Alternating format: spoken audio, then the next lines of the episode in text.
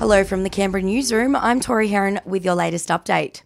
Worrying signs for the Liberals in the New South Wales state by elections, with swings against the Perrottet government in three of the four seats that were up for grabs, while Labor's pinched Bega for the first time since its inception in 1988. The country's top doctors are calling for hospital delays and funding shortfalls to be an election issue.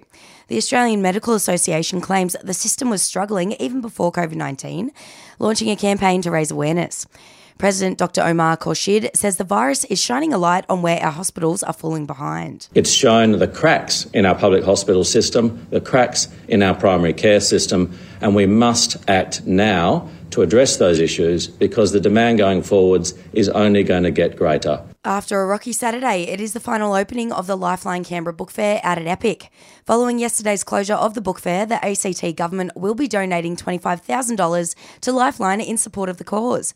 CEO Carrie Ann Leeson encouraging everyone to buy a few books and support the great cause. The handful of books equates to roughly $20, $26, which equates to a life changing cause. Australia's consumer watchdog is calling for cautious shopping when purchasing flowers online this Valentine's Day.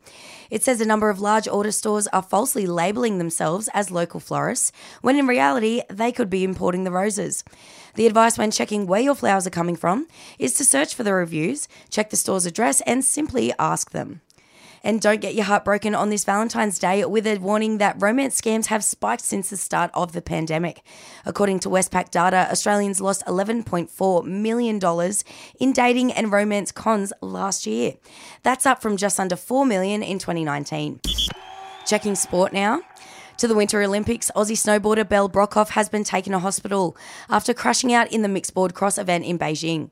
The 29 year old was unable to walk off the course after clipping the board of a fellow rider.